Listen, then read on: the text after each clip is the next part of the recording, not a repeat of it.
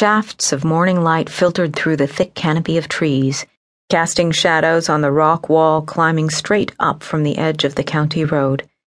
A century before, tons of the mountain had been sheared away by dynamite, picks, and shovels to carve the road for mining trucks, revealing hidden springs that wept like tears down the stone face, streaking it with rust and silver mineral deposits.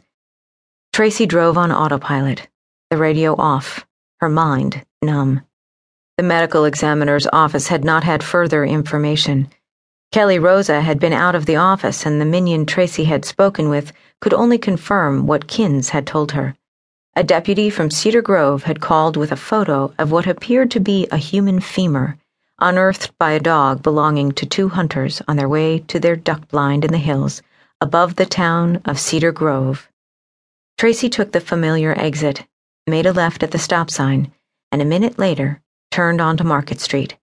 She stopped at downtown Cedar Grove's one and only traffic light and contemplated what had once been her hometown, but which now looked so tired and worn that it was foreign to her. Tracy stuffed her change into the front pocket of her jeans, grabbed her popcorn and Coke from the counter, and looked about the theater lobby, but she didn't see Sarah. Saturday mornings, when Hutchins Theater had a new movie, their mother gave Tracy $6, $3 each for her and Sarah. The movie was $1.50, which left change for popcorn and a drink, or to buy an ice cream at the mercantile store after the show. Where's Sarah? Tracy asked.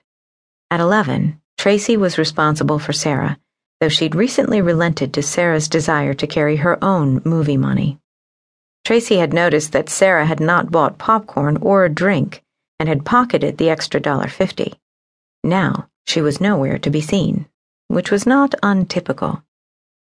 Dan O'Leary pushed thick black framed glasses back onto the bridge of his nose, a persistent habit. I don't know, he said, looking about the lobby. She was just here.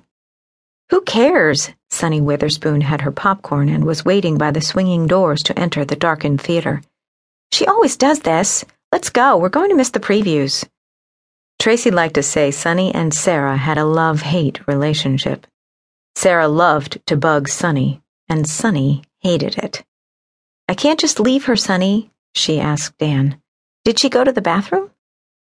I can look. Dan took two steps before the realization hit. Wait, no, I can't. Mr. Hutchins leaned his forearms on the counter. I'll tell her you all went in and send her in, Tracy. You kids go on in so you don't miss the previews. I got the trailer for Ghostbusters. Come on, Tracy, Sunny whined. Tracy took a final look about the lobby. It would be just like Sarah to miss the previews. Maybe she'd learn a lesson. Okay, thanks, Mr. Hutchins.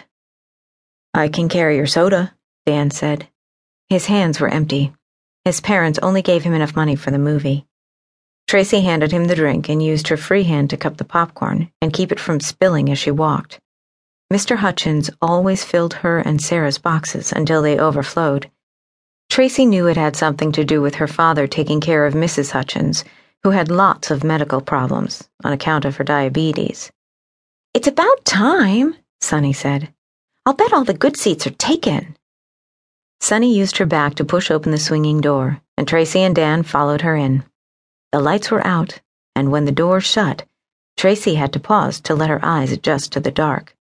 She heard kids already in their seats laughing and calling out names, eager for Mr. Hutchins to climb into the booth and start the projector. A couple parents were trying unsuccessfully to shush them. Tracy loved everything about Saturdays at Hutchins Theater from the smell of the butter flavored popcorn to its maroon carpet and velvet seats with the threadbare armrests.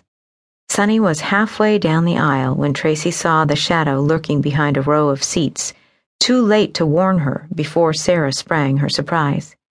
Boo! Sunny let loose a blood curdling scream that silenced the theater. What followed was an equally recognizable laugh.